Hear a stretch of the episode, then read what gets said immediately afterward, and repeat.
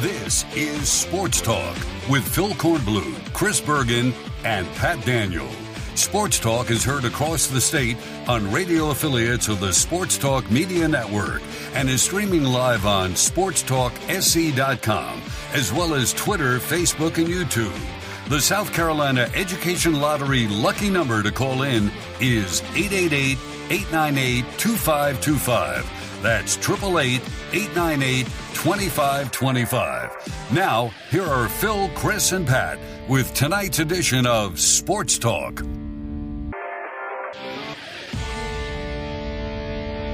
All right, it's a big Thursday night edition of Sports Talk for you here on the Sports Talk Media Network. Good evening, everybody. Welcome in. Phil Kornbluth, Chris Bergen, and Pat Daniel. We're all separated tonight. Home studio here, Berge Palace there. And Pat Daniel, downtown Columbia, holding it all together. We invite your phone calls at 888-898-2525, South Carolina Education Lottery lucky number. A lot of ground to cover tonight, a lot of good stuff to bring your way, including Will and the Thrill, a visit from Mike Morgan as well. No Ben Portnoy tonight. He wanted to be with us, but he's having travel difficulties getting up to Penn State from Michigan and Penn State, and he's had a day full of travel issues. So we give him a pass tonight. He'll join us again next week. And we got some other stuff we'll drop your way, including an interview with a newly signed Clemson basketball guard, Ace Buckner. I thought he'd be interesting to talk to because he is the son of former Tiger great Greg Buckner. We had another Tiger great on with us last night. If you missed it, Grayson Marshall. We'll get that interview up on our website maybe tonight, but he was fantastic. And, of course, Greg Buckner came after Grayson did, right? Let's see, because it was Cliff and then Rick Barnes. Yeah, Buckner was in the 90s. Yeah, Cliff. Rick Barnes came after Cliff, trying to get my eras right there. So, anyway, great basketball players, and the son is going to be a terrific player at Clemson. So we got all that for you tonight. Again, the phone number is 888-898-2525. All right, Pat, your Carolina Panthers are in action tonight up in Chicago with the soon-to-be Arlington Bears, wherever they move to. So what do you think? Are the Panthers going to break through tonight and get it done? I might defer to Chris here, but the short... No. I love how Phil said, Pat, your Panthers. He didn't even bother to lump me into that category, so no. You take it, my friend. Well, I feel like I said a lot of this last night. I might be repeating myself. The short answer, though, is no. I am not expecting much. If anything, I'm seeing a matchup of two teams just devastated by injuries, and that, quite frankly, would probably go 1-2 or 1-3 in the upcoming draft had the Panthers not traded away that pick to the Bears. So now the Bears will be getting two top three, top five picks here, and that begs the question. Look, I know no teams will publicly ever say that they're tanking, but if you are in the Bears situation where you have the Panthers pick, which will probably be the number one or number two overall pick, and you yourself seem to be just treading water barely. And a lot of folks seem to think that the Bears will also reset after this season. Are you incentivized to even try to win this game? Because actually, I guess it doesn't really matter. Never mind. If you have both of the picks, it really doesn't matter who wins between the Bears or the Panthers. But the Panthers right now are just absolutely devastated by injuries all across the board, especially on the defensive side of the ball. Offensively, Bryce Young, he is a rookie that is doing the best he can, but he is playing behind an offensive line that is also struggling and decimated by injuries. They don't really have much identity offensively or defensively. The Panthers don't.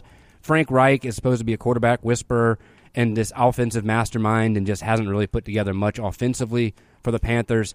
I'm not expecting much. The biggest thing I am expecting, and I said this last night too, is this is a revenge game for DJ Moore, and I highly expect him to come in now in a Bears uniform and remind the Panthers just what they traded away. Well, I don't know what the over-under is on this one, but based on these two offenses, I think I definitely put my coin on the under. Yeah. I think I'd roll with the under here. How about you? Well, and especially if Justin Fields doesn't play, which he's trending in that direction, and they've got some guy who played last week for them, Tyson Bagent. I've never even heard of him. I feel like I follow football pretty closely, but yeah, I've never even heard of him. So if Justin Fields doesn't go and Bryce Young can't stay upright, I don't know how either one of these teams moves the football to the point. But the over-under is right around 38 points, and that would be somewhere in the neighborhood of a 21-17 type ball game, and I think that would be spot on. I really do. I think that would be right in the money line there, and I'm like Pat. The Panthers give you no confidence that they're going to go out there and win against even a miserable team like Chicago on the road. We got an ACC game tonight as well. Virginia plays at number 11 Louisville, and Louisville, of course, right now it looks like it's going to be Florida State, Louisville. In the ACC championship game, Louisville could stumble. They're 5-1. Florida State 7-0. Georgia Tech is 4-2. North Carolina 3-2, and Duke and NC State and Boston College and Virginia Tech all 3-2. But really, it's Florida State and Louisville. Louisville at home against this Virginia team, which after a terrible start has played a little bit better, but is only 2-7 and 1-4 in the ACC. So Louisville, Florida State. Looks like that will be the ACC championship game as things stand now. And you wonder, Clemson, when they play in it, of course, they end up selling out the stadium. I wonder if Florida State fans, I would think Florida State fans and Louisville fans, but in particular Florida State fans, since they've been removed from the championship level for a while, they would turn out in big numbers, knowing also that if they run the table, win that game, they're going to be in the college football playoff as well. So they can dig deep into their pockets for a change and spend all that money to follow their team to at possibly 3 postseason games. Meantime, Clemson getting ready for Georgia Tech. We'll talk about that as the Tigers look to build on their win against Notre Dame from last weekend. This is a dangerous Georgia Tech team. I know, Chris, you've pointed out how weak they have been against the run. And I would say that if Clemson is smart, they're going to line up and run it for a couple of reasons. Number one, it's obviously what they do best right now is line up and run it. If they can run the ball against a defense and a defensive front like Notre Dame, they can certainly do the same thing against a defensive front like Georgia Tech. And number two, I think that alleviates a good bit of pressure on Cade Klubnik and takes the ball game out of his hands. Don't put him in a position where he's got to try to win a game because he ends up making some mistakes that cost you a game. Then again, the running backs don't do a good job of holding on to the football either. True. Maybe they've solved that this week through whatever measures. Maybe they've just put glue on their hands, put glue on their gloves, stitched the football to their hands, something to make them hold on to the football. Yeah, you're right. But I still don't buy the narrative that Dabo is trying to spin about Georgia Tech being a much better football team. Yeah, they beat Virginia. Of course, everybody beats Virginia. And they somehow had North Carolina just choke one away and give them the football game at Bobby Dodd Stadium. But this is the same team that lost to Bowling Green and should have lost to Miami. So, I mean, they should be in a situation where they're sitting in a situation where they've lost, 1, 2, 3, 4 of their last 5? So, yeah, I'm not buying that Georgia Tech's all that much better. And Clemson, if they come out and perform and run the football, they should have no problem whatsoever on Saturday. I can't see any way outside of the Tigers, doing like they did against Duke and fumbling at driving in several times and turning it over 3-4 times. That's the only Clemson. This will be truly one of those games where if Georgia Tech were to win, it was because Clemson beat themselves, not that Georgia Tech beat them. South Carolina and Vanderbilt, just like Clemson. Now, these two home teams, they are 14-point favorites this weekend. So at home, 2-touchdown favorites. Of course, South Carolina was a 2-touchdown-plus favorite against Jacksonville State and had to rally to win that game. I think the Gamecocks are going to play much better. I really do. I think that we should look for them to be better running the football. I think just, they haven't – I think they had their best game of the season against Florida, and they lost that game. But they had a lead, and they blew it.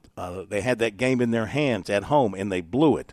That was probably their best overall performance, even though, they gave up a bunch of points. So I think also some of those points came off the offense, if my memory is correct. And now they've got to seek to put that complete game together and build – the momentum going into the last 2 weekends. I mean, this is This is get-right time for the Gamecocks. When you looked at their schedule, if you were a Gamecock fan, you were hoping that you wouldn't have only 2 wins going into November. You were hoping that you'd be around 4 or 5 wins, 6 wins maybe, and then go into November. Maybe that's a bit high, 4 or 5 wins. And you go into November and you pick up a couple of cruise wins over J-State and then Vanderbilt. And then, you know, lay it on the line against Kentucky and Clemson. It sets up nicely for them because you got the two get-right wins. Then you get Kentucky at home at night coming off – they're coming off playing Alabama.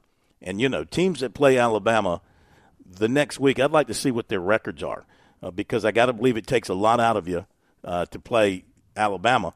You're getting them at a good time maybe physically and mentally if you take care of your own business. Then that puts you, of course, if you can win those 3, then you've got your destiny for this season is in your hands. You can beat Clemson and make a postseason game, or you can lose to Clemson and stay home. So that's kind of how I see the Gamecocks lining up here. I think they'll win the next 3. I think they'll be 5 and 6 going to the Clemson game. And as of today, I don't think they would beat Clemson, but we'll see what it looks like in a couple of weeks. Oh, so when you said they were going to win the next 3, you're including the Jacksonville State game in there. Yeah, I'm talking about going in. Yeah. I got you in November so far. I think they will win. I don't know that we can expect them, though, Phil, to play any better than what we have seen. I mean, Chuck Reedy brought this up last night when we were talking with him. They're 9 games into the year. This is who they are. They can't run the football. They can't stop anybody on defense. They're having a hard time forcing turnovers. And they're basically being, you know, have the benefit of being just more talented than the last couple of teams they played. You can make the arguments if it's not for Stone Blanton, they don't beat Jacksonville State this past weekend.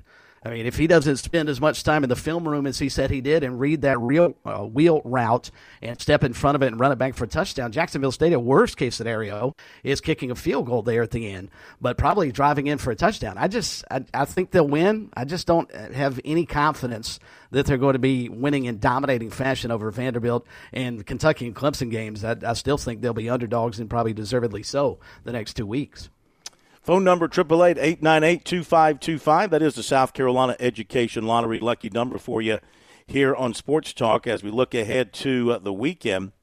The rest of the football schedule, of course, you've got Coastal Carolina, which is a hot football team right now. Coastal Carolina at home against Texas State, which should be, I think, Chris, you were telling me earlier, this should be a good ball game to now, you know, Coastal may be running their third-team quarterback out there, but Texas State has a big-time offense, don't they? Yes, they do. They lead the Sun Belt in terms of total offense and also scoring offense. I think this might be the best game in the state this weekend is Coastal and Texas State, partly because you've got 2 extremely good offenses, and 2, both teams are still in the mix to try and win their division and play for the Sun Belt title. Right now, Texas State is a game back of Troy in the West, and Coastal right now leads the East. If you factor in the situation that James Madison is ineligible. So James Madison right now leads the East, but they can't win it. So I think you're looking at a situation where this ought to be a really, really good game. And like Tim Beck said yesterday during his press conference, if you're around Conway, come to the game because it should be fun. And I would anticipate it's going to be a relatively high-scoring game on Saturday. All right, let's give you the word on South Carolina injuries from this is from a tweet from Alan Cole, who writes for the Gamecocks Rivals websites. And he's got Trey Jones out, Kaysen Henry out, DeCarrion Joyner out, Antoine Juice Wells out, Trey Knox, Ja'Kai Moore, Vershawn Lee are not 100% but available if they need them. So pretty lengthy injury list for the Gamecocks. And keep in mind they haven't had Jalen Nichols all season, and that's another quality starting offensive lineman who's not been available all season long as they kind of work things in and out with their offensive line, much like Clemson. Clemson will still have kind of a makeshift offensive line going on Saturday and some issues in their secondary as well. And they'll be facing a quarterback, guys, who can throw it, you know, and he's played SEC-level football at Texas A&M. Not that he's taken a major, you know, step down to the ACC, but, hey, you know, perception is.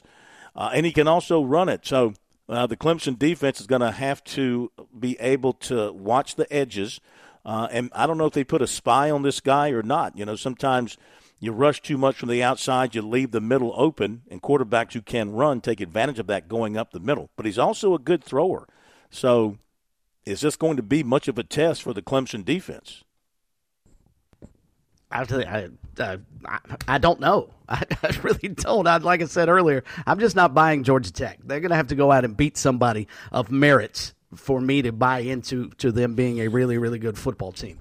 And their win over North Carolina, I guess, would qualify as somewhat of merit, but I think North Carolina lost that one more than Georgia Tech won it. So I'm not on the rambling wreck quite yet. Now, if they go and perform and move it up and down the field against Clemson's defense, I will be impressed. I really will. Well, they did beat Miami, and Louisville, they played very, very close. Now, Louisville was not clicking on all cylinders yet, but... That was let's back gift. Up to the Miami game. That was a gift. That was the take a knee game by Miami. Oh, gosh, you're right. Yep, yeah. You're exactly right. So they can't get credit for that. They do average over 400 yards per game, 242 through the air and 159 on the ground. So that's respectable. They're only allowing 21 points per game. That is sixth in the ACC and 35th. Hang on a second. My bad. I'm looking at wrong numbers. Let's back that up again. Georgia Tech is averaging 33 points per game, which is third in the ACC and 28th nationally. They're averaging 465 yards per game, which is second in the ACC and 14th nationally. Now, they are giving up 30 points per game. Their defense has not been all that. They're last in the ACC against the run. They're 11th in the ACC against the pass. And they're last in the ACC in total yards allowed per game. So, you know, this could be an opportunity for Clemson's offense to get right against a perceived weak defense, or at least on paper a weak defense. But then again, Georgia Tech does have a offense I think you've got to respect, unless Clemson's defensive front can just overwhelm their offensive line and put Hayes King on his tush time and time again. Now, the one thing I will give Georgia Tech credit to, and it's had to go through a couple of different coaches to finally get there, at least they have gotten into the 21st century with their offense, and they run more of a spread attack than they ever did. And, of course, for years under Paul Johnson, and they were running the triple option, which Clemson just ate alive because their athletes were much better than what Georgia Tech could run out there. So, at least from an offensive perspective, Georgia Tech's offense can, I think, move it against Clemson a lot better than they were the last several years of Paul Johnson, and certainly through the transition phase over to where they are with Coach Key now. But again, I look at some of the teams they have played and some of the teams that have just run up massive numbers against them. And again, they lost to Bowling Green. I mean, you can't tell me that Clemson is not considerably better than Bowling Green. Yeah.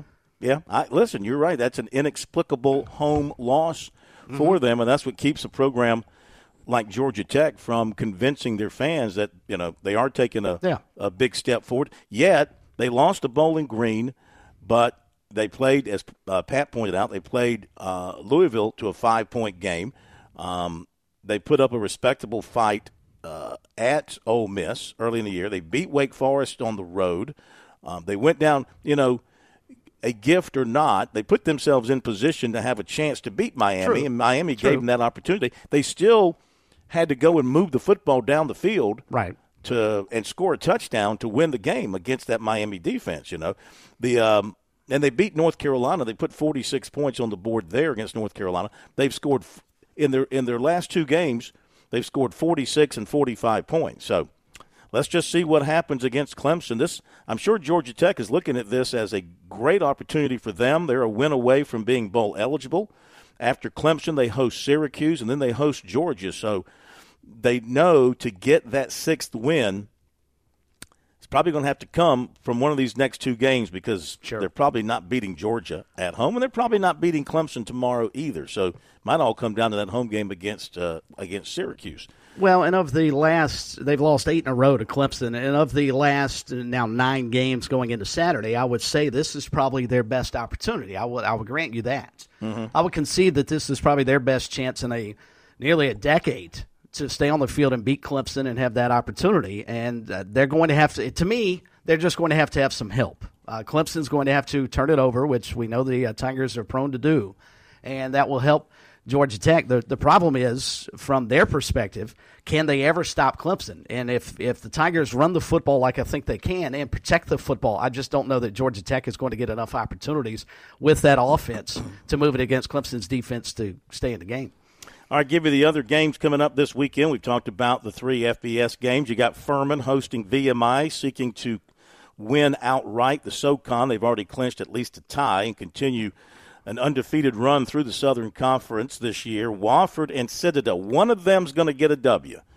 They are both winless. Hard to believe that's where they are. They're both winless. They're playing each other in Charleston. Somebody, unless they play to a tie, somebody's getting a win there tomorrow. Presbyterian, losers of three straight after they beat Dayton, will go to Iowa. Isn't that where Drake is? Yeah. They will go to Iowa to play Drake. South Carolina State getting a big win over Howard last week. It's going to be Buddy Pugh Day on Saturday at State. Last home game for the Bulldogs. They host Morgan State. Charleston Southern, man, that Coach Gardenia's done an excellent job there. Win over Tennessee State last week to close out the home schedule. They'll be at Robert Morris Saturday. Newberry, disappointing year for the Wolves, no question about it. They've lost three in a row. They play at Mars Hill. Erskine, trying to avoid a winless season, will be taking on Barton at their home field at Greenwood High. North Greenville has completed their season at 5-5 after winning their last two, Mississippi College and Shorter. Limestone, winners of four in a row, going to play at Emory and Henry. And I've got to check. I mean, they've got to be right there as far as winning the South Atlantic Conference. They do have a loss to Lenoir Rhine. That's their only league loss, three losses overall. I would imagine, of course, they made the playoffs last year. I would imagine with those three losses, they probably need to win their league to get in to the playoffs, I would imagine. Benedict, which is undefeated. And remember, that's not an automatic bid like it would be in, say, FBS football. The D2 playoffs are really, really weird. That's true. Just because you win your league doesn't necessarily guarantee you a chance to get into the postseason. Benedict, undefeated, 10-0 regular season, will play Albany State for their conference championship in Atlanta on Saturday. And Allen wrapped up their season 7-3, very good season. They continue to build that program. I mean, that program has been built from dust. And now they're Division II. They're going to be building a stadium for themselves down on Two Notch Road, not far from Benedict's Stadium, and they finished 7-3. Coach Keaton doing an excellent job over there with the Yellow Jackets. Okay, 888-898-2525. Let's take a call from, oh, what a surprise. It is Gamecock Larry time here on Sports Talk on a big Thursday. Gamecock Larry, big Thursday. All kind of goes together. Welcome in, Gamecock Larry. How are you? I'm just fine. Dabo, this is Gamecock Larry from Swansea. Yeah. We coming up in about 3 weeks. You're gonna be about 7-5. We're gonna be about 5-6, and we're gonna win number 6 against you all. Now, I'm going to have to agree with Mr. Field. I don't know how to put this, but I gotta say I kind of agree with him a little bit. Mm. I've been picking, you know, I love Coach Staley. She's a great basketball coach. She knows how to lead these young women. But I'm like you. She ain't no. Well, I'm gonna. No, I don't know how to say it, but I'm gonna try to say it. But I don't want nobody mad at me because I love all y'all. But she ain't no political activist. She, whatever you call it, she is the basketball coach of the University of South Carolina, and that's it. Now, anything she does out of the, you know what I mean. I got you. I love her. We understand, but, you know, I mean, she uses her position to get her message out, and she has people who love her messages, and she gets it out to them. Thank you, Larry. Got to hit the break. Be right back.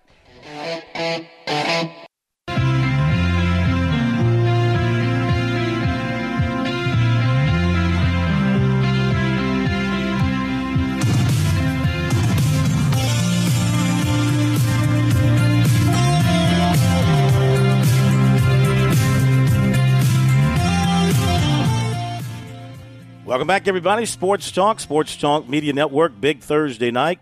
So happy you're with us. Phil Kornbluth, Chris Bergen, and Pat Daniel. And our phone number, 888-898-2525. That is the South Carolina Education Lottery lucky number. Lines are open for you. Feel free to join us. Make sure, of course, that you download the free Chief Sports app so you can take us everywhere. Very simple to download. Works on your iPhone, works on your Android phone, and it puts Sports Talk in one place with a simple click. It also gives you access to our archives of our YouTube videos where we archive the show. So if you miss a show, you can go to the Chief Sports app and click on that link and listen to us that way. It's terrific. It's free. And all you got to do is download it because there's times you can't get us over one of our great affiliates, and I understand that. So take that app with you. Download it. Get it on your phone. If you miss parts of the show, you miss a show, you can always go to SoundCloud and find the show elements in recorded form for you there. And also there are other places that you can get to as well to find the show in podcast form. For example, you can go to Apple Podcasts, Spotify, or a Google podcast. We're all there. And, of course, we stream the show on X and on Facebook. So all kind of ways to find us, should you not be able to find us for whatever reason on a given night over the airwaves of some of the stations that you normally reach us on. Coming up, we're going to hear from USC's offensive coordinator, Dowell Loggins, and his thoughts about what the offense is doing and looking ahead to Vanderbilt, and some comments from the Clemson offensive coordinator, Garrett Riley. So we'll get you some back-to-back offensive coordinator comments coming up regarding the Gamecocks and the Tigers. Meantime, our phone lines are open, 888-898-2525. Yes, sir? Sorry, is this the last time? I've lost count. Last time that we hear from the Clemson coordinators this year? I believe it is. Yeah, I think this was the last time. Yeah, I think this was the fourth and final opportunity to hear from them. So, wonder if Dabo would change that for the bowl game, assuming they qualify. Well, depending on where you go, some bowl games have required media sessions that include the coordinators. Those are usually the bigger games. Right. And Clemson's not going to be in a bigger game. Sure. Where do you think they might end up? I saw one prognostication had them going out to the West Coast. Nobody wants that. I mean, if you're going to go to a low-level bowl, at least keep it in the neighborhood. I mean, listen, I put Clemson in Charlotte. If they get to 6 wins, put them in Charlotte. Put them in what else is nearby that they could get into where they might be needed. Something down in Florida around prior to or just after Christmas, one of those bowls. But I would imagine if, you know, what's Clemson's best record going to be? Right now they are, 4-5 with 3 games to go. So, they can max. 5-4. I'm sorry, 5-4. Yeah. With 3 games to go. So they can max out at 8. If they go 8-4, they go 8-4. They are Clemson.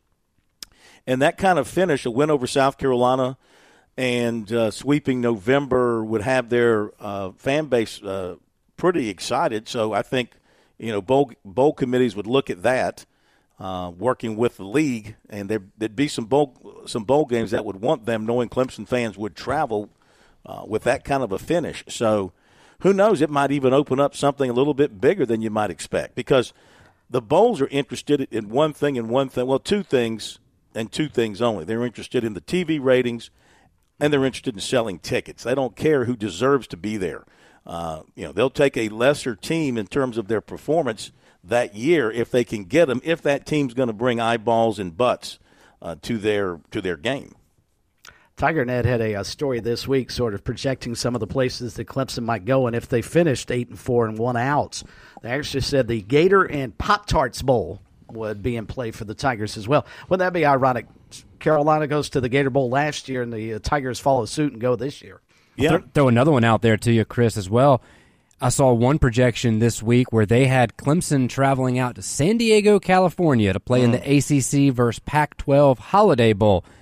Guess which Pac-12 team they have Clemson up against? Got to be Oregon State. It's got to be Oregon State. Right? And wouldn't that just be fantastic television to see that DJ Uiagalelei play against his former team and former backup Cade Klubnik? I've seen that a couple times throughout the season, but that's one that I would love. Would he opt out of that game? Would DJ opt out of that game to start getting ready, use the excuse, I'm getting ready for the draft? I hope not. Would he play in that game? That's a good question. Who knows? I mean, that's up to him and his family. Why wouldn't you want to play against the team that sent you packing and show them something? And you know who else plays on that team is former Gamecock running back Deshaun Fenwick. The other night I'm watching them, and Uiagalelei, it was the Colorado game. You had Uiagalelei throwing a pass for a touchdown to Fenwick, so a Tiger to a Gamecock, and Colorado had Levante Bentley, a former Tiger linebacker starter, and Shiloh Sanders, a former Gamecock starter. So, I mean, you had all these familiar names in unfamiliar places, and that's just the way of the world now with the transfer portal, John. Guys, they're going to move. They're going to move, and they're going to move a lot, and until – well, I know the NCAA is trying to tighten it up, or maybe has tightened it up by saying you get one free transfer and then you'll have to sit out a year. But I don't even know if they can enforce that anymore. Yeah, you know? I don't think so. Well, try and enforce it and see what happens. But they've always said, you know, the Pac-12 is Palmetto State West. So fairly obvious that's the case. Mm-hmm. Look who is the new head coach at Heathwood Hall. Pat, is that your old school? It is, and I love this announcement. Please go ahead. Thrilled for him. Assistant coach Ty Zimmerman has been promoted. The state reported that, and the school later announced that. He replaces Rick Reitz, who stepped down in September after a 1-5 start. Rip Blackstone, that's a football coach's name there, boy. Goes by B. Blackstone. He's been coaching since I was a kid there. He taught me math. Right? He taught me math in 7th grade. B, if you're listening, you're a great guy. He's filled in a couple of times as an interim coach. I believe he did a few years ago as well. And he has been a part of the coaching staff at Heathwood for, gosh, I'd say 20-plus years at this point. Done a great job. He took over as the interim coach, and now Tymeer is going to be he was the acting assistant head coach. And now he is taking over. A team went 2-9, lost in the first round of the playoffs. Tymeer Zimmerman. What a story for Tymeer. Came out of Marlborough County, very highly recruited, highly touted athlete, and wanted to go to let me see if I got the story right now. Ended up he had to go to Fork Union, I believe, for a year, then went to Clemson, left there, ended up at Newberry where he played for one Zach Willis, and he was a standout on the field there, and that was a great team that he was a part of, and they won a conference championship. I think it was the first for Newberry, like maybe forever or in a long, long time.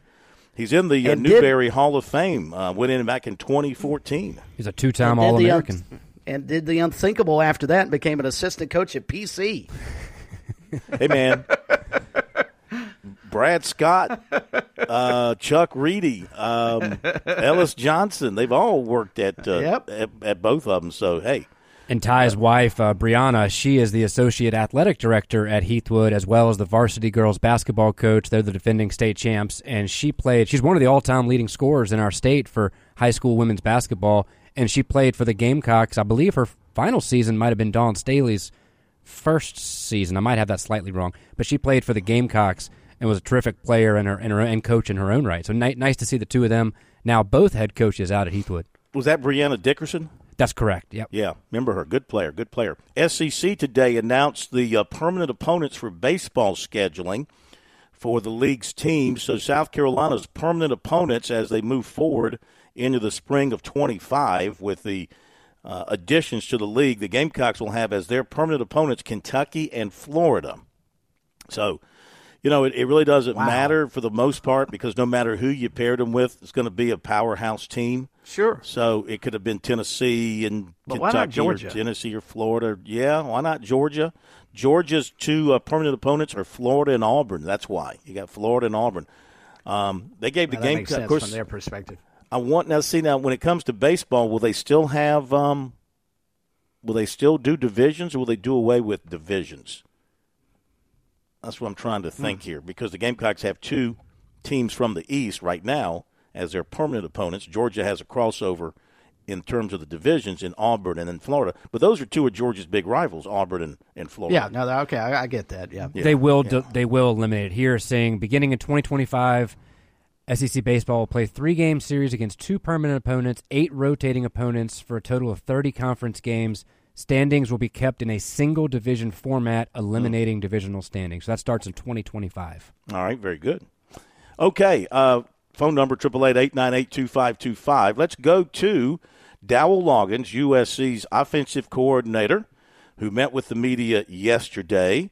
And, okay, I tell you what, let's go to the break first. Thank you, Pat. We'll go to the break first, then we'll come back to Dowell Loggins. I always forget about the break, and I shouldn't do that because our sponsors deserve to be heard. We love you, sponsors. Yeah, we love you. We love you. Yes, we do. That's the second time this week I've said we love you. We said that to Carrie Tharp. Of course, Carrie doesn't, pay us anything, but we just said that out of the goodness of our heart. But we really mean that about our sponsors as well. So we'll hit the break, and then we'll hear from Dowell Loggins coming up here on Sports Talk. Be back in just a moment.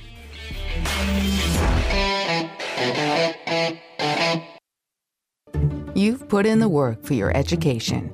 The extra early, extra late, extra work. That's because you understand education opens doors to better pay, better opportunities, and a better you. Being educated about playing the lottery is no different. It helps you be a better player, one who knows when to play and when to take a rain check. The lottery's a game, so let's keep it fun. Learn more at sceducationlottery.com/betteryou. Touchstone Energy cooperative members save more on electricity, and members save more on insurance, groceries, healthcare, restaurants, travel, concerts, and sporting events through co-op connections. Touchstone Energy is an alliance of the member-owned electric cooperatives, and as a member, the power is yours. Experience the power of co-op membership with Touchstone Energy and find out how much you can save on electricity and a whole lot more at touchstoneenergy.com. George Bryant here for Tsunami Bar Sports, and some say the fun is in the winning. I say the fun is in the training. And Tsunami Robbie, what do you say? George, we all know you get more done when you're having fun. This technology is different, it's engaging, but it's also a lot of fun to use. Hi, this is Phil Kornbluth. Be sure to click on the digital ad on sportstalksc.com and get 5% off any Tsunami Bar order using promo code BBB5. Don't wait, order today.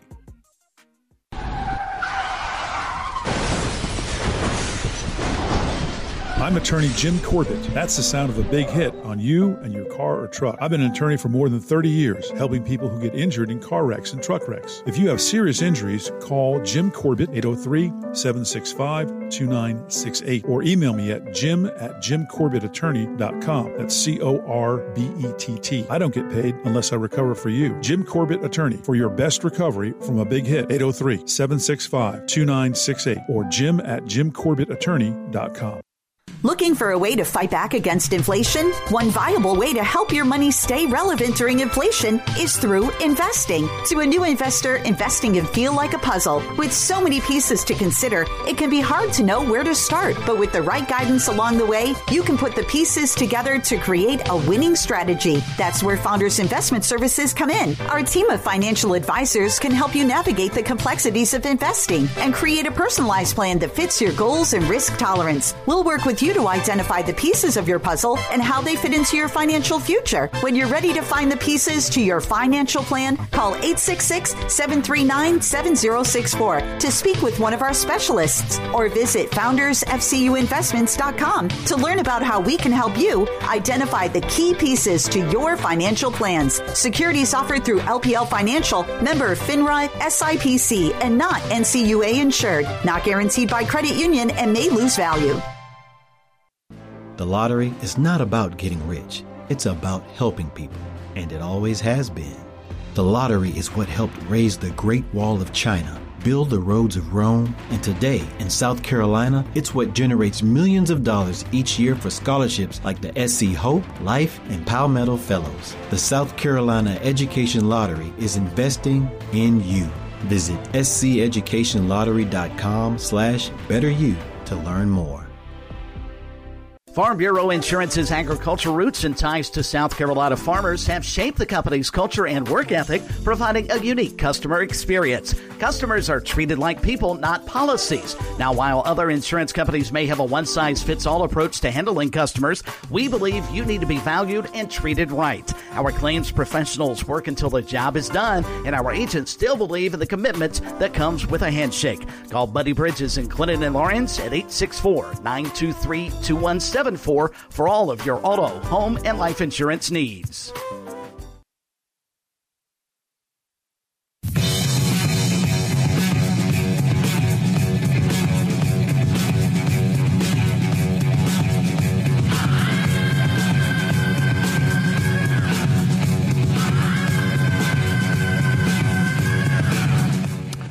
All right, Dowell Loggins has done a heck of a job with the South Carolina offense. Do they have to be worried about him in Arkansas after this season? You know, Arkansas fired their offensive coordinator a few weeks ago, and he is an Arkansas grad. He has coached in Arkansas once before.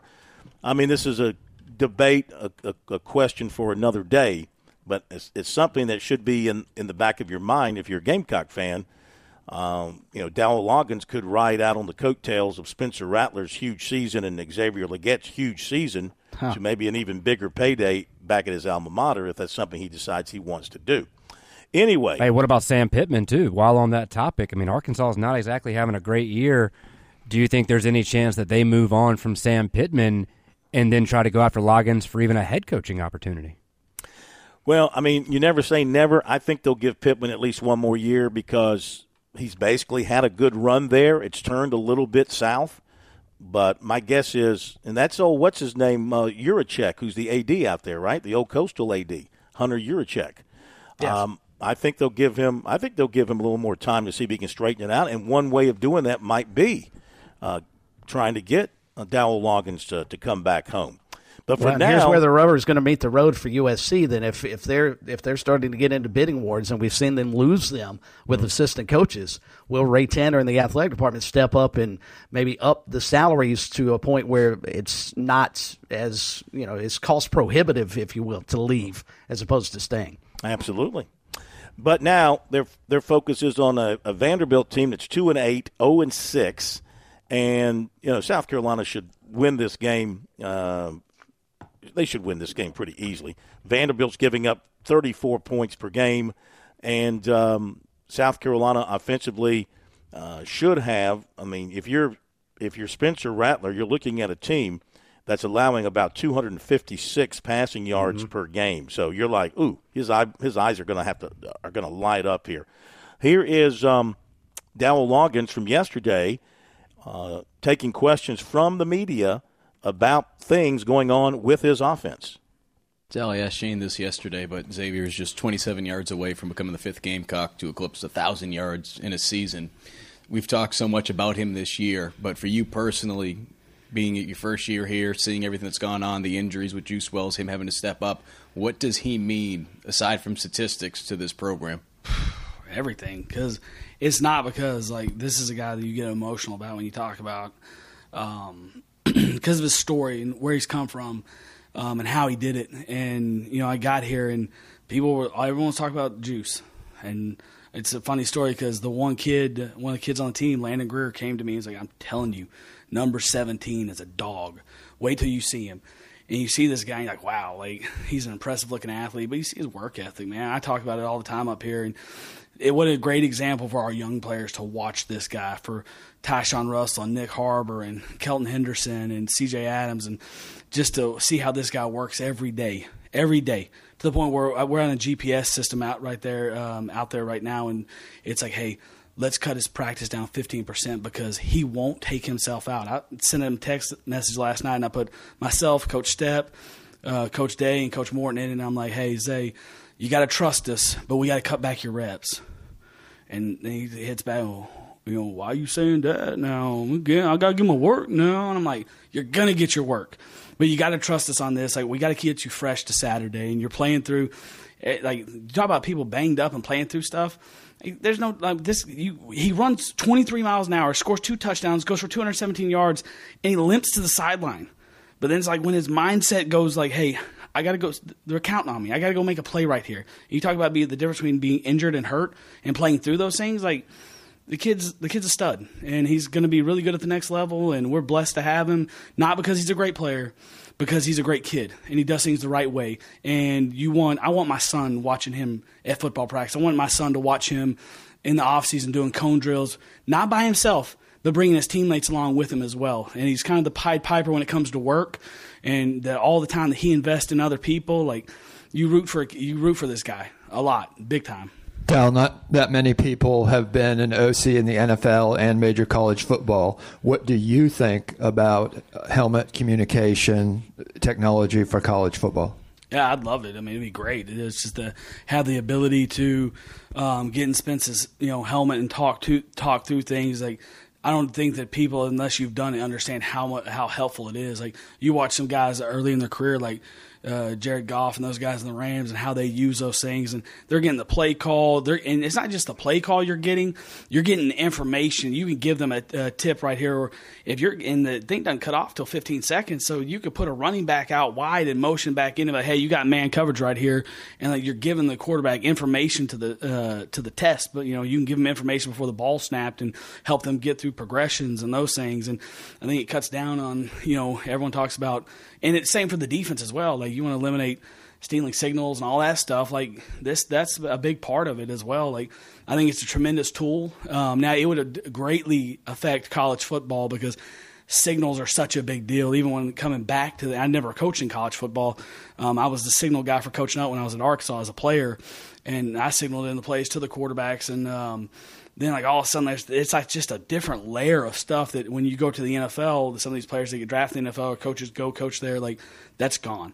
Like, there's no verbal communication. Everything's through the quarterback's headset, and then he's communicating out. So it definitely would change the landscape of the operational procedure as well in college football.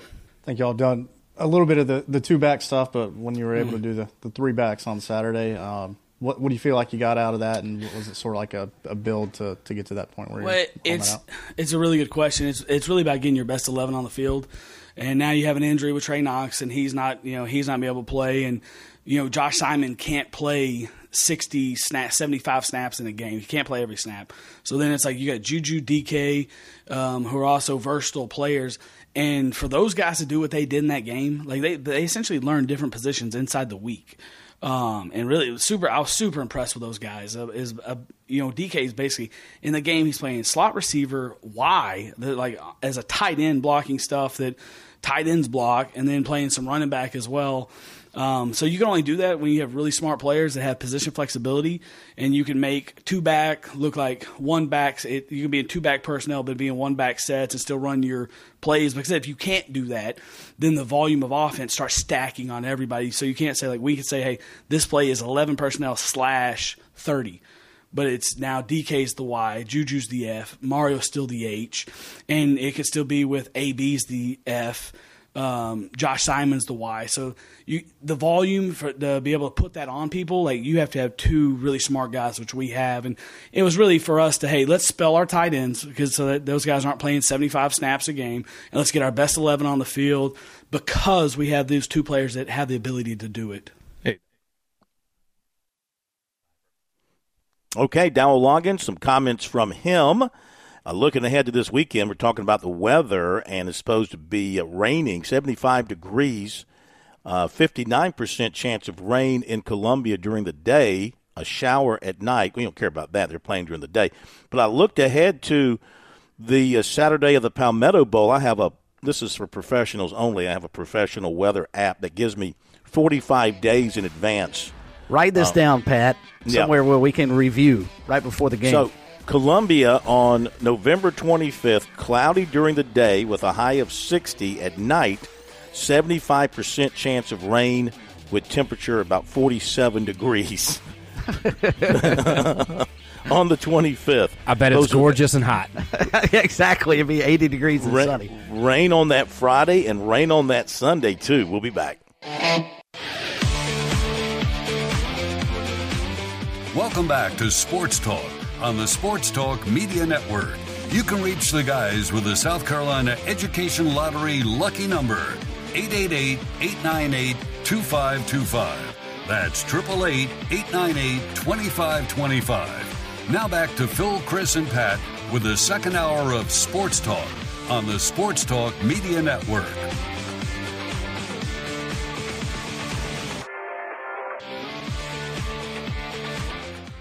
Okay, welcome back, everybody. Good to have you with us. Big Thursday night here on Sports Talk. Phil Kornbluth, Chris Bergen, Pat Daniel. Phone number, 888-898-2525. That is the South Carolina Education Lottery lucky number. If you're just joining us, scintillating first hour of conversation, ideas, opinions.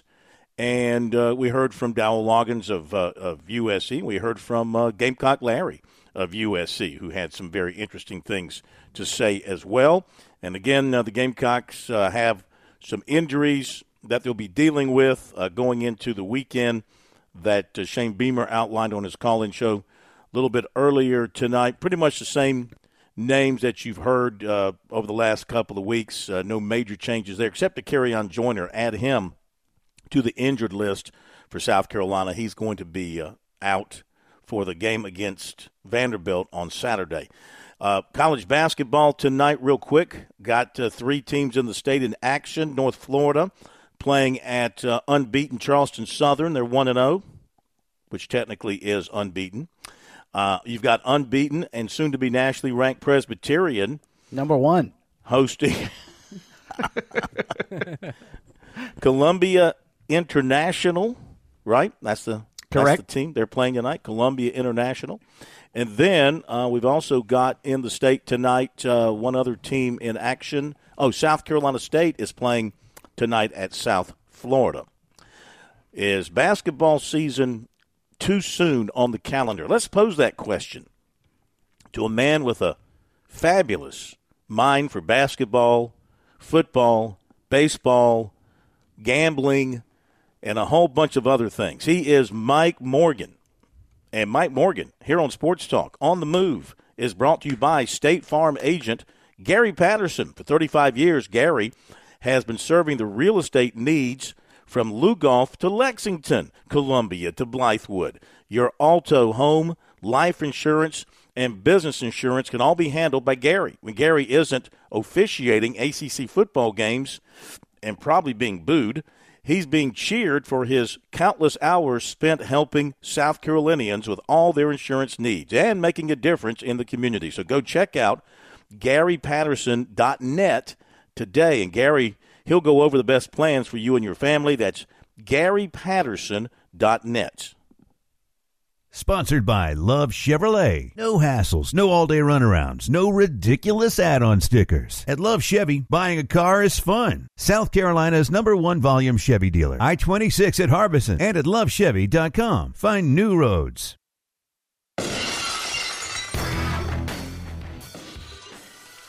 And with that introduction, we welcome in Mike Morgan. Morgan on the move. Good to have you with us, sir. How are you? I'm doing well. Could you repeat that Charleston Southern basketball score from the first half again? I missed that. Yes, Charleston Southern. That would be undefeated. Charleston Southern. All right, you want to you want to get it right. Charleston Southern leading North Florida. It's early. It's 2-0. Okay. It's early at the Buck Dome. Okay, 2-0. I had the over 2.5 for the first 3 minutes of the game. So this is I got a lot writing on this. So keep me posted on that. You're in good shape. You're good, Mike. They're 3.5 in, and it's 6-6 now to update the scoreboard. I've already covered. Okay, this is a good day. Drinks are on me, fellas. See, there you go. Your gambling addiction and your alcoholism all coming out in the first 2 minutes of the show. Yeah, that's fantastic. Yes, sir. Yes, sir. I know you're glad basketball season is here. I mean, I love college basketball season. I do wonder if we start college basketball season for most of the country too early on November the 6th. Yep. What do you think? I have had a long time mantra, if you will, TBH, which stands for Turkey Before Hoops. In other words, college basketball should start after Thanksgiving, or at least right around it, with a lot of the tournaments that go on during that time. Yeah, I do think it starts too early. I really think the whole calendar's off. I think baseball starts too early as well. I don't need to see two teams in February in 22-degree weather battling one another in a game, you know, in front of 47 fans. I think the calendar ought to be fixed, but that has fallen on deaf ears for as long as I've been saying it. So here we are. It's going, and I've got Wake Forest, Georgia tomorrow night. So I'm actually in Athens as we speak, drawing eyeballs from restaurant goers here at a nice little establishment. So I'm looking forward to that. But, you know, it's still football prevalent, as you well know, and a lot of big college games on Saturday. And then I'm looking forward. How about this? I've got Browns at Ravens on Sunday. Ooh. And that'll be Deshaun Watson under center for the Browns and the outside linebacker for the Ravens, the number one defense in the league, is one Jadeveon Clowney. How about that? So Clowney never got to go against Watson. I think they missed each other by 1 year. But Clowney could actually sack. It could be a Carolina-Clemson exchange between those two on Sunday. Mike, how do our listeners get the Compass Media Networks that's going to be carrying that on Sunday? I don't have a list of all the stations, but hopefully if there's a sports station in your market, they're carrying NFL on Sunday, there's a good chance they can catch it then. But I know we're on, I don't know, 150 or so. So hopefully your program director will be up to the task of carrying NFL on Sunday. Yeah, about as many as we have carrying Sports Talk. Now, if you go back to the days, should be a package deal, really. Yeah, you go back to those days. You know, Taj Boyd, he had to change his uniform number from number 10 to number 7 because he had Clowney on his back so much. Shaboom, boom. That's right. Five sacks, if I'm not mistaken. Oh, yeah. Did he not get him down five times? I think so. So that's good. I'm glad to hear you got the hoops going and you got football going as well. Keeps you busy. That keeps Mama happy, so that's good. Let me ask you about this. We were discussing this earlier amongst us, and I don't know, this is not a big national deal or anything like that, though it did pop up on Twitter or X. Somebody retweeted it, but there was a broadcast by Barstool Sports. I don't know if you saw this clip that they did a college basketball game the other night. It was the FAU game. Did you see? You know what I'm talking about? No, I have no idea. Okay. Well, there's a clip from this broadcast. I guess it was streaming via Barstool Sports, and the game was a rout. But the three guys, I don't even know who they are, were during this part of the broadcast, you know, towards the end, I guess, of a route, they were, you know, calling for players to shoot because of the money involved, because of the gambling aspect of it, and just Mike, it's not the kind of broadcast that we, you know, that we would do and that we grew up listening to and that we consider to be part of the professional side of broadcasting, of sportscasting. And my question to you is, maybe, you know, until you see it, maybe you won't have an opinion, but maybe you have a general feel for what's happening in the sportscasting world with so many ways of delivering broadcasts and sportscasts now. Are we lowering the standard? Are we lowering the bar on what is considered good sportscasting and good play-by-play and good broadcasting? Ooh, that's a can of worms. I've got a lot of thoughts on that question. I would just say I'm guessing, you know, this is would you say FAU is playing who? This is a non-conference November game that nobody else picked up, right? Because I mean, they don't have an SEC network or a ACC network. So when that happens, this is what really destroyed Conference USA back in the day. They thought they'd be the smartest people in the room, just kind of like the Pac-12, and they didn't align with a major network, and they just started, well, yeah, let's sign a contract with Facebook and have Facebook announcers call the game. Let's sign a contract with this streaming service. And when you do that, you're not going to typically get, you know, the same type of broadcast. It's going to be more of a little bit of a yuck session, and my guess is that's what happened. So, I mean, look, those games that for those type of conferences, the mid majors, if you will, a lot of them are not they're not broadcasted. They don't have broadcasts in place, so it's either all radio, or you allow somebody to pick it up for a rights fee. And my guess is they came in there, paid a rights fee to carry the game, and their attitude was, well, we're going to do it differently. We're not going to have that old school professional-sounding play-by-play color guy. We're going to make it fun with gambling and all those. And look, I'm not even knocking it because maybe there's a market for that.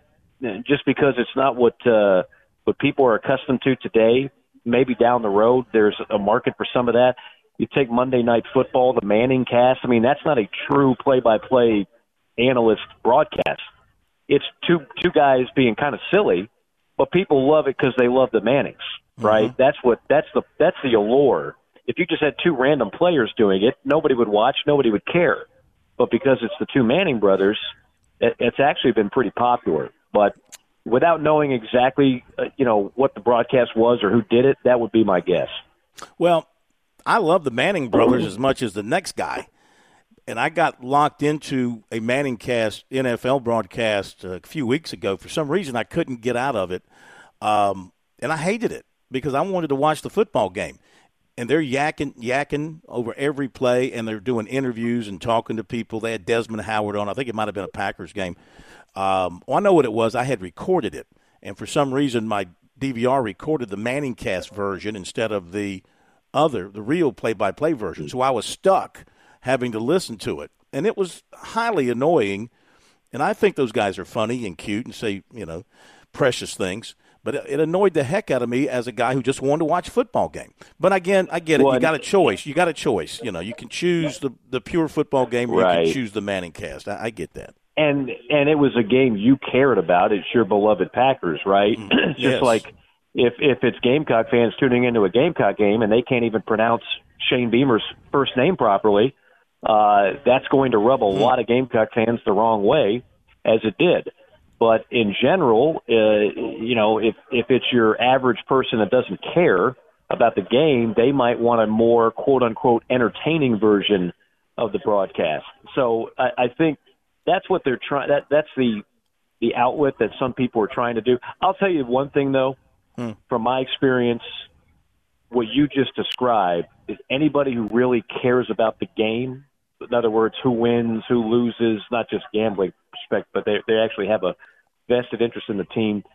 They want a professional-sounding broadcast where they know what's going on, and it's not just kind of the bells and whistles. So that's not going away anytime soon. I just think there'll more of these alternative versions might pop up because they're trying to see if maybe a younger generation likes to see it a little bit differently. We're going to let you go because I know you got a tight schedule. We appreciate it as always tonight. Enjoy your busy weekend of basketball and NFL, and we'll talk to you next week. Thanks, Mike. Okay, guys. Thank you. Take care. Mike Morgan. Morgan on the Move here on Sports Talk. I'm going to hear from Garrett Riley in just a moment. Let me I want to talk about this real quick. The Butterfield Bermuda Championships got a lot of locals playing in this. The Butterfield Bermuda Championship. You want to talk about a season that never ends? Oh, what about golf season? Well, the round today was suspended, but they got a bunch of scores in. Alex Noren shoots a 61. That's 10 under. And Vince Whaley, Robert Garrigus, Dylan Wu, and DJ Trahan. They are all in at 63. Now, some others, you got Doc Redman and Ben Martin at 65. You got Tommy Gainey at 66. You got Andrew Novak at 67. You got Kyle Stanley at 68. You got Jonathan Bird at 69. You got Scott Brown and George Bryan IV making his PGA debut. He's at 69. So GB4 is at 69. William McGirt's at 70. Lucas Glover's at 70. Chris Baker is even with 2 holes to play, and Wesley Bryan, the brother of George, they're playing together in a PGA event for the first time, and the daddy's over there with him, and the mom's over there with him, and Wesley is at plus 273. So thought that was kind of important with all the local folks involved.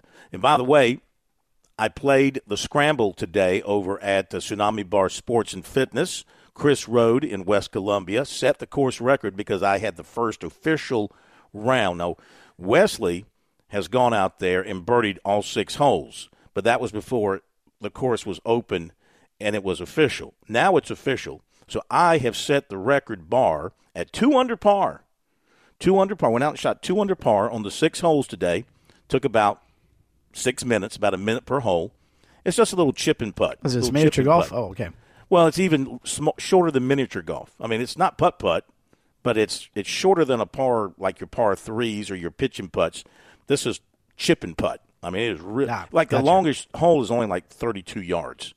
And it's all built throughout inside trees on their property there. It's really – and you got artificial grass being – got turf for tees and turf for greens and turf surrounding the greens. And the key is to put the ball on the turf. If you miss the turf and you're in the dirt or the leaves, that's a penalty. You got to pick up your ball and put it on the turf and play from there. So the key is hitting. Oh, it's so much fun. And you play the 6 holes. It takes you 5 minutes, But I have set the record there at 2 under par. I'm sure it'll be broken as soon as Robbie or George gets out there and play an official round. We'll talk more about that round tomorrow night during birdies, bogeys, and biceps here on Sports Talk. Wanted to bring you some Garrett Riley, the Clemson offensive coordinator. And, Chris, I'll let you lead into him since you were listening to what he had to say the other day with the Clemson press conference from Monday. So why don't you take us into the Tigers OC looking to, find that offense and get it to a level that was expected when he was hired. I thought he brought up something that's really, really interesting because obviously he was asked about the running back room and how he handles the distribution now. This was clearly coming off the Phil Maffa situation against Notre Dame and how good a ball game he had. All right, we get Will Shipley back, so what do you do now? And he basically said, we chart this kind of stuff throughout the week. We have an idea going in, game plan as to, all right, Maffa's going to play, Shipley's going to play, Shipley's going to get X number of carries, Maffa's going to get X number of carries. But we have to figure that out each and every week. So that's the most fun he has, trying to figure out how to keep the distribution and keep both those guys healthy, or happy rather, aside from the fact about worrying about the passing game. He was more focused on the run game, clearly, coming off the job that Maffa did against Notre Dame. So here's a little bit of what he had to say on Monday, one of the rare times we get to hear from the Clemson OC, Garrett Riley. Yeah, it was a good feeling. Big win, and for us to hopefully create some momentum and to kind of go out there and gut one out after the last couple of weeks was pretty special to see with our guys. We were talking with Cade earlier about the settling effect that a running game can have on a quarterback, on an entire offense. Can you maybe just reflect on that with your insights on how important that is? Yeah, I mean, anytime you can run the ball effectively, it's just going to help out your quarterback. It's going to help your rhythm offensively generally. It's going to create confidence up front, which is going to create confidence and pass protection. Just all those things go together. And, obviously that was a huge part of our success on Saturday. Hey, Coach Swinney said it was just more so run just to get a hat on the hand, just to simplify things. How much do you feel like that helped, in terms of how you guys were able to produce? Yeah, I thought we had a good game plan, and that's definitely one of our main runs. But yeah, we O-line, tight end position, receiving core. I thought I had a lot of strain all day. And, some of those blocks on the outside that a lot of people don't see, those were some key blocks for us that propelled some of those big runs. So just super proud. We've been challenging those guys really hard last couple of weeks, and so it was great to see it pay off on Saturday. Dabo said last night that had that starting five struggled early, that y'all were going to play anybody and everybody on the offensive line. Does that mean Like literally anybody, like defensive linemen, or I'm just curious for your interpretation or insight into that, what the plan was. No, just giving other guys at the line a chance, you know, and see if we can create a little bit of a hot hand and see who can handle it and give those guys some opportunity. So it was great to see, you know, Trent and Harris do a really nice job of stepping in with where we're at right now. So I was really proud of them. Phil stepped up Saturday, proved that he can carry the load. You know, when Will gets back, we don't know if that's this week, next week, whenever. How do you kind of, you know, keep both of those guys happy, but also, you know, keep that running game continuity going? Not necessarily asking, hey, does he replace him on the depth chart? But you've got two guys that have proven they can do it. Yeah, no, absolutely. You gotta do a good job of kind of charting the touches and the amount of plays that they have. I mean, that's something in game you just got to be aware of. And I think, you know, as coaches, you try and package things throughout the week where you kind of know and have an idea of, hey, this guy's probably going to get this amount of snaps, this guy's going to get this, based on your game plan. You know, so that'll be the fun part for us moving forward, like it always is. Did any part of Phil's effort surprise you? Not really. No, not at all. He's a patient guy, and obviously, like I said, they've been getting challenged pretty good, you know, from us as coaches and from player to player of we need that part of our game to step up. And so we knew some key guys like Phil needed to play big on Saturday, and obviously he played pretty big. Last week did you have a pretty good feeling that Cade was going to be able to play? Yeah. No, when? They'll win? Yeah, at what point? Yeah, early in the week. Oh, okay. Yep. Curious about, as you're trying to put together a game plan, some of the uncertainty there, because I think Dabo said after the game that was a process of trying to figure out how sure. healthy he, and then off the offensive line as well, just the sort of patchwork nature of things there with through your, just curious to get sort of a window into how hard that was for you as you're trying to put together a game plan. I mean, I felt good all along Cade would play, you know, of maybe what he can and cannot do. You had to kind of gauge that throughout the week, so that's always the hard part, I guess, as a coach, of just kind of going through the week and you know, again, trying to put him in the best position possible along with your other guys that may be banged up or whatever. I'm just trying to gauge that throughout the week. Okay, comments of Clemson offensive coordinator Garrett Riley. Let's get you to recruiting now, brought to you by Sewell's. Tomorrow is a Roast Beef Friday, most special day of the week. Roast Beef Friday over at Sewell's, 11 to 2. Make sure you get over there and enjoy. And, of course, Sewell's provides you with the best catering service in the business, and their phone number is 803-771-7385, online at sewellscatering.sc.com. So we talked to David Rodriguez, 6'1", 165, 2025 receiver, Providence, Rhode Island. South Carolina in the top five with Michigan, Maryland, Georgia, Penn State.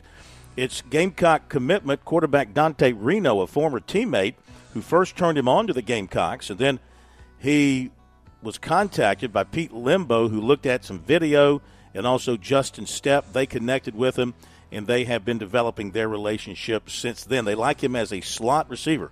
On top of that, his grandmother lives about 40 miles from the USC campus. So they're coming down next Tuesday, staying through the week, and going to the game next Saturday. So he'll get a big dose of the Gamecocks while he is down here. And he really likes South Carolina and likes the idea of playing in that offense. He's also been to Florida and Michigan this season. He also likes TCU, Arizona, and Syracuse. He's playing a lot of quarterback this season. He's also playing some safety as well. Recapping the basketball signings from yesterday, USC signing 6'9 Oku Federico and 6'8 Trent Noah. Clemson signed three in their class. They are Dallas Thomas, a forward out of Arkansas, and Dale Jones, a guard out of Arizona, and Ace Buckner, guard out of Indiana, who hopefully we'll be hearing from later tonight. USC women, they signed 5'5 Madison McDaniel of Maryland and 6'5 Adele Tack of Texas. Clemson women signed 6'2" Morgan Miller of Minnesota, 5'9" Imari Berry of Tennessee, and the Citadel signed 6'1" Ezzie Wally of Providence, Rhode Island. Back, Will and Thrill coming up.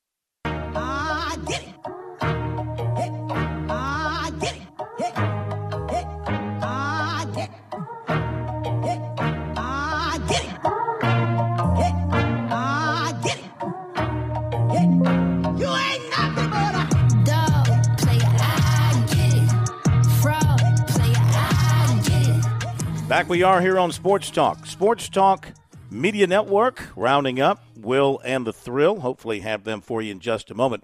One other basketball recruiting note on the women's side from WBB 94 Feet, which reminds me, of course, of the former Gamecock men's head coach who, what was his name? Good gracious. Replaced Dave Odom. Came from Murray State. Was terrible. Oh, Darren Horn? Oh, no. Murray State would have been Steve Newton. Steve Newton, yeah. One of but his he would have replaced George Felton. Was it George Felton? Okay. Mm-hmm.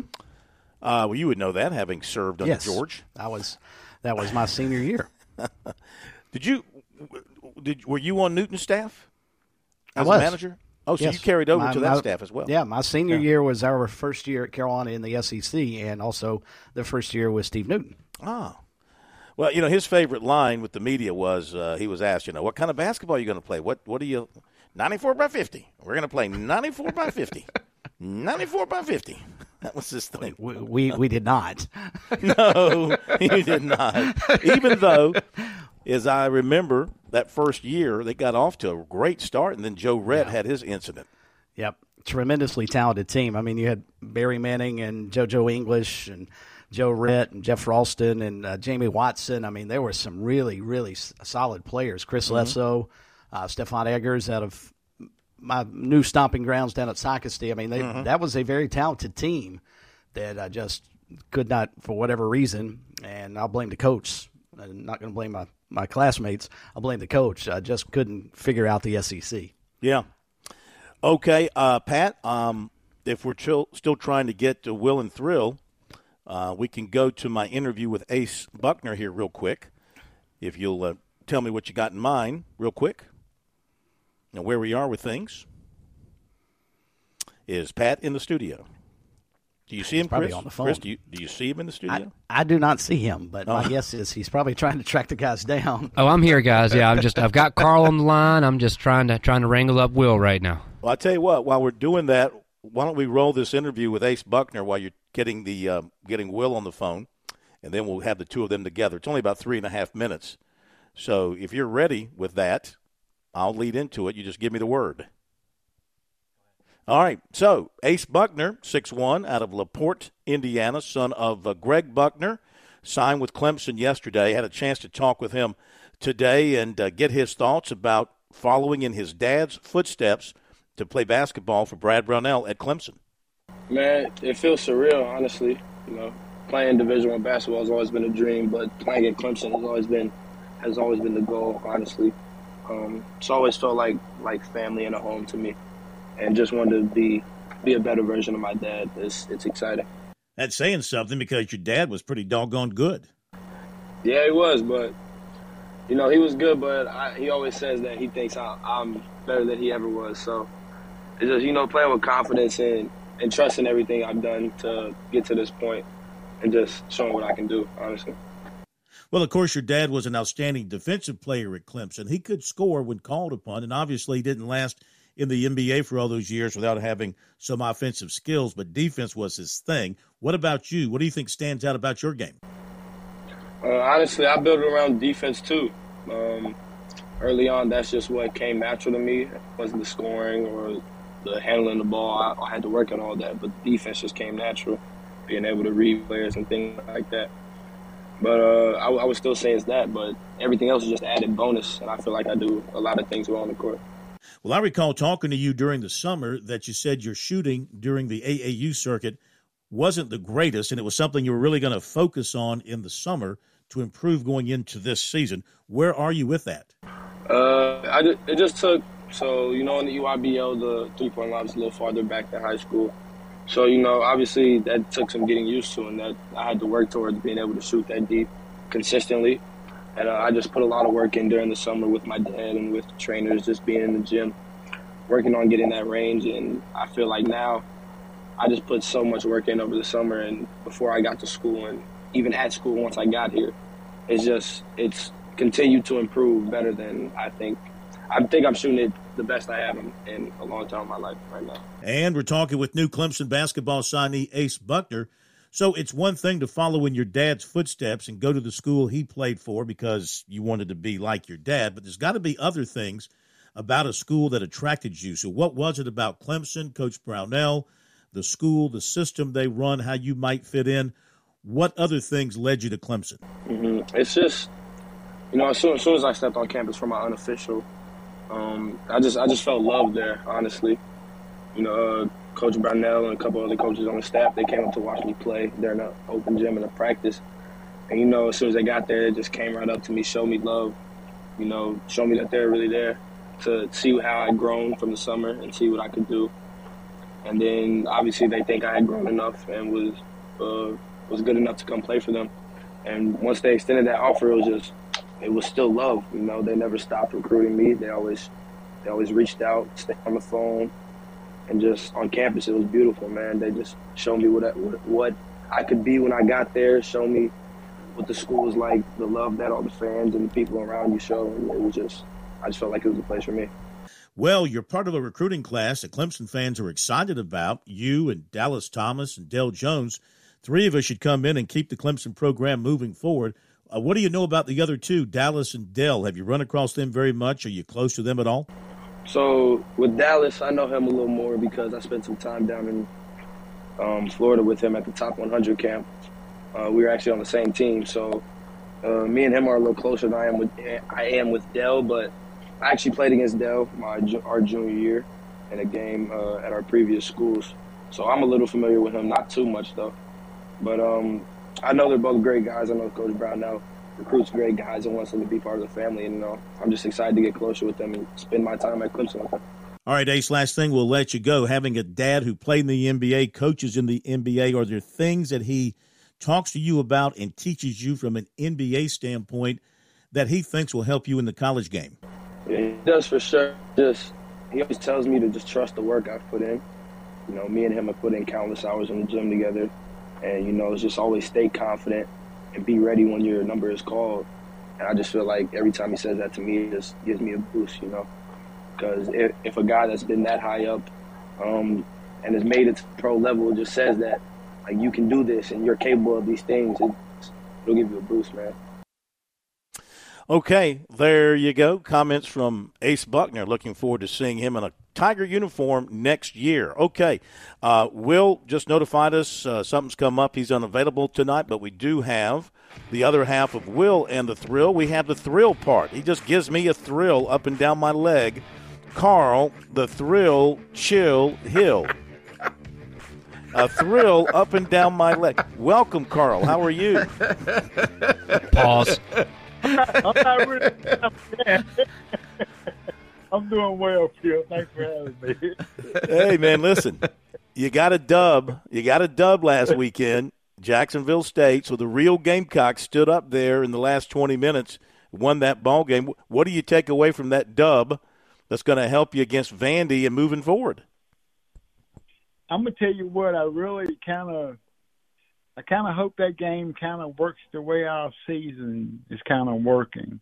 Early on in the game, you were kind of okay, pretty competitive. You thought you kind of had a chance, but the longer that game got along, you kind of looked like it was over with. And at the end, the defensive players made some plays, and that pickoff on that wheel route, I've been criticizing our middle linebacker for poor play of tackling, but there's no way to play that any better. He didn't attack the running back immediately. He went to where the running back was going to go. He played it perfectly, and he that wasn't a fluke. That was a defensive player making a play. So at the end, we got a few more turnovers. And I hope our season go that way. We started off okay. The longer we got into the season, the worse it got. But we got three more games to go bowling, and if you get to bowling, you can win 7. Well, I got to believe, too, that you feel like 3 home games. Rattler is at another level at home. A healthy Leggett and Rattler together, that is a lethal combination. I mean, they can throw and score pretty much on anybody left on their schedule if they give Rattler protection. And, of course, you got to believe defensive coordinators are going to double up on Leggett and just try and take him out of the picture. Then other people have got to step up. So do they have other weapons that they can turn to in that case? Well, I'm not going to 100% agree with everything you kind of said that led up to that premise question, because here's the way you defend South Carolina right now, and this is how everybody has done it. On first down, you add pressure, so if we run the ball or throwing the ball, there's something to the defense going to happen. Then South Carolina's going to get in the second and long, and that's what every defense wants you to be in. Then they're going to put more pressure on you. They're going to give more guys than you can block. And if Spencer, if we're not throwing a quick passing game, again, you can't throw the ball on because how many great receivers you have out there. And then when you're in third and long, they're going to send everybody. You don't have time, so – if depending on what we do and how we play with Spencer Rattler, we should be – I mean, you look at our offense over the last few weeks, it really just hasn't been that good at all. We were used to Spencer slinging around, and there hadn't been a whole lot of slinging. You look at our game against Tennessee, we scored 20 points. What we scored against Missouri, 12 points. Texas A&M, 17 points. That's not slinging it around. That's a struggling offense. So, with our quarterback, in order for us to have any success, every team is going to pressure us on the first couple downs to get us in second and long, because we're going to try to pick up 10 yards, and those routes take longer. And that's how teams been crippling our offense. And if we can buy your first down, meaning Spencer throw a 5-yard route, a 6-yard route. Then the defense can't put everybody on. Then the offense dictates what they want to do. And then Spencer can be Spencer. But if we don't get in second and 5, we don't have a chance because they're going to put more pressure on us than we can block. Defensively, we just got to tackle, man. The defensive coaching staff is putting us in a great position to make plays. Guys are not making plays. And it's not so much – it's not 100% on the guys, because I've said it for about 3 or 4 weeks in a row now. You can't keep telling me you having a great practice and you all motivate everybody's doing great and doing what you're asking them to do, and then the guys get on Saturday and don't look like they know what they're doing. They can't – when – here's the one route that's been killing our defense. Every game from the beginning of the season to the end of the season, when they're in man coverage, a slot receiver, wide receiver, the slot receiver going to hesitate and go to the boundary. 100% of the time, he's open. You can't tell me that's the player's fault. He's not seeing it enough. You can't talk to me about it. You got to put this in. You got to assimilate this for me so I don't keep making these same mistakes. Our middle linebacker make the exact same. If you run the ball to the wide side and cut it back to the middle, he's never going to be in sight. That ain't that. They don't have enough confidence in what they're doing to do it, and that's because they're not. Practice ain't working for them because they act like they don't know what they're doing defensively. Bad routes, bad running to the ball, bad tackling. The defense works. But what they're doing to prepare these guys is not working right now. Are they trying to do too much? Is it too complicated for them? They narrowed it down. It's not even a complication deal. When a couple of weeks ago they took some stuff out and kind of simplified it, which I thought they needed to do, this is nothing more than they're playing like when they see it in the game, it's the first time they're seeing it. And that's practice. That means to me, and I'm not saying this is happening, even Shane made it to mention it a little bit, they're not doing enough scout team work. Where if that guy there almost 50% of the time, the guy who's covering the slot receiver, when that slot receiver get ready to break to the, they would actually turn their back to the inside, look inside, and spin all the way around in man coverage, taking their eyes off of the receiver and the quarterback in man coverage. That you can't do that but once or twice in a practice, and a coach corrects it. Mm-hmm. You keep running that route till you can't do it no more. To his second nature. Nothing seems to be second nature for our defense right now. Well, maybe they have to send some coaches out in advance and scout some opponents and have them come back and share that information with the defense in the future. In other words, do what Michigan allegedly did. Go out and cheat and scout opponents in person and bring that information back. That's cheating, what I would do. Trying. Yeah. Hey, again, it ain't the information.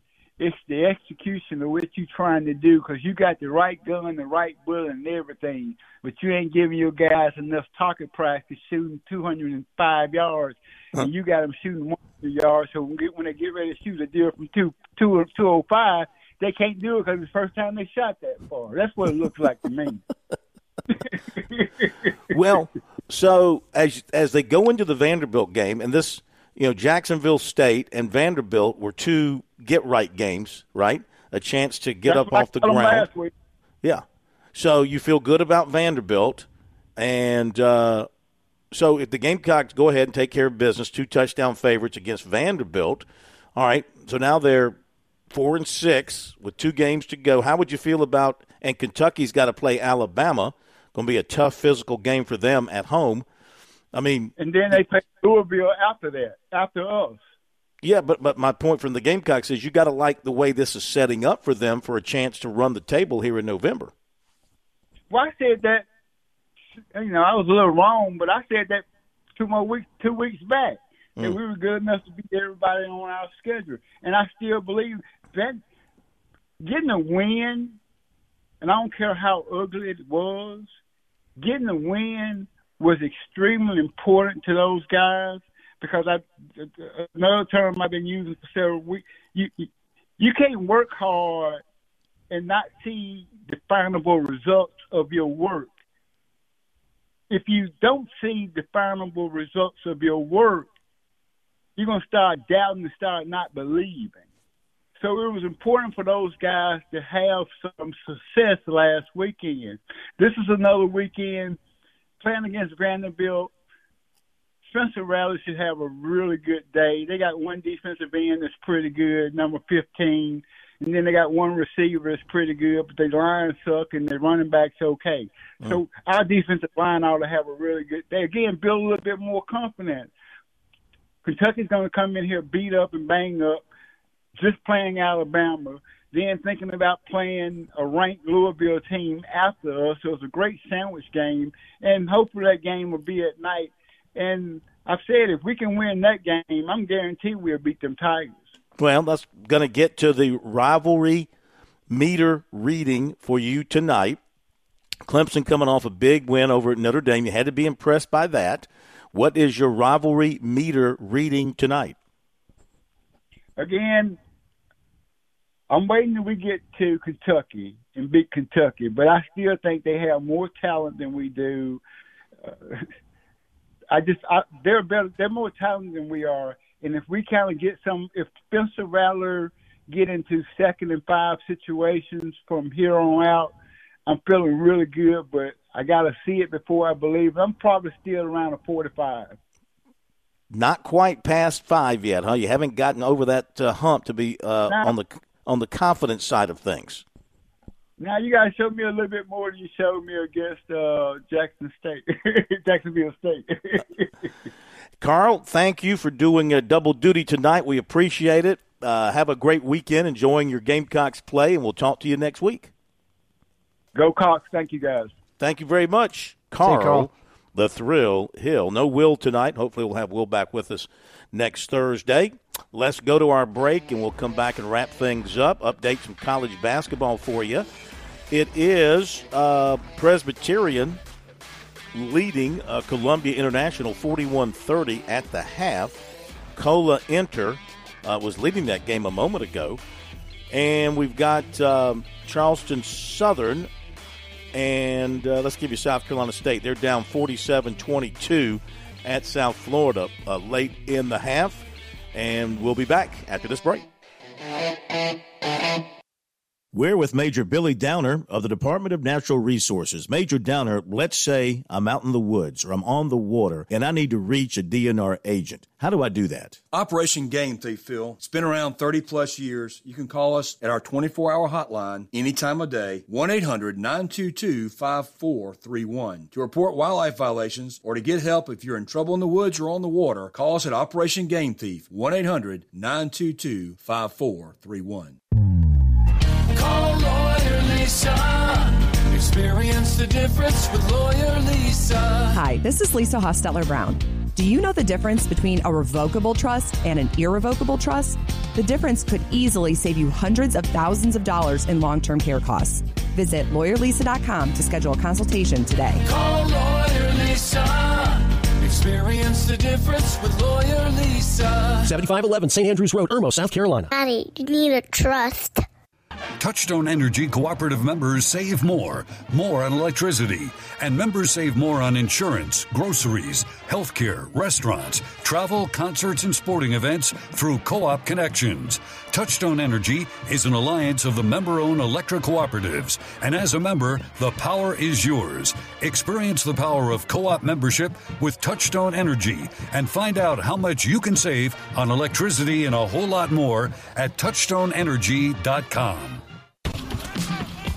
Football season is upon us, and that means Columbia is welcoming fans from around the corner and across the country. No matter where you're from, Gamecocks love coming together for game day energy that can only be found in South Carolina's capital city. Book hotel rooms, find pre- and post-game activities, and plan your tailgate spread with local favorites from pimento cheese to barbecue at ExperienceColumbiaSC.com. We'll see you soon, and go Gamecocks! Your home is where your memories live. It's where you laugh and where you love. We understand the importance of the valuables under your roof, tangible and intangible alike. So no matter what's around the corner, we'll be there, offering you and your family the support that's made Farm Bureau Insurance a trusted name for nearly 70 years. You deserve more. You deserve a promise. Learn more at scfbins.com. Call me, Alex Satterfield, at 803-749-9171 for all of your Midlands insurance needs. South Carolina's taste buds have spoken, and they're asking for beef. There are more than 7,800 farms raising cattle from pasture to plate in the Palmetto State. So whether it's steaks on the grill before the big game, sirloin medallions plated for date night, or burgers with the family, make sure beef is a part of your playbook this football season. Smoked, grilled, and slow roasted. Find the best way to enjoy your beef at sccattle.org. Beef. It's what's for dinner in South Carolina. Funded by the South Carolina Beef Council, part of the Beef Checkoff Program.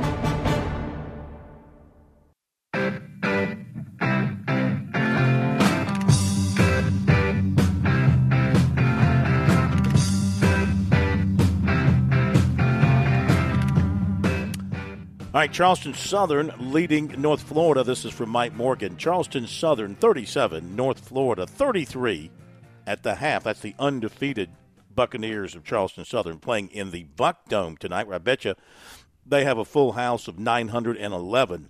Oh, no, it's 800 and – no, it's 900 yes. and something. 900. It's teeny. I saw the other night DePaul had a home game. Their home opener drew 911 in a 10,000-plus arena there in Chicago. That's so sad. Well – I mean, it goes back to a lot of things. I mean, I guess maybe they have a crummy team right now. Their fans aren't interested, playing on November the 5th, whatever you want to use as an excuse. Remember when DePaul used to be one of what we would have considered the blue bloods of college basketball. I mean, they were just a great program, and they have fallen off the map over the last couple of decades. You had old Coach Meyer, and then you had his son. I mean, between the two of them, it was like a 60-year run or 50-something year run of Myers coaching, and they had that Chicago talent. Oh, yeah, no doubt. Okay, that's going to do it. Thank you, guys. Enjoyed it, Chris. Yes, sir. Same here. Pat, enjoyed it. Yes, thank you, everybody, for being with us tonight, and we hope you have a great Thursday night. Look forward to having a Founders Federal Football Friday with you tomorrow. We'll see you then.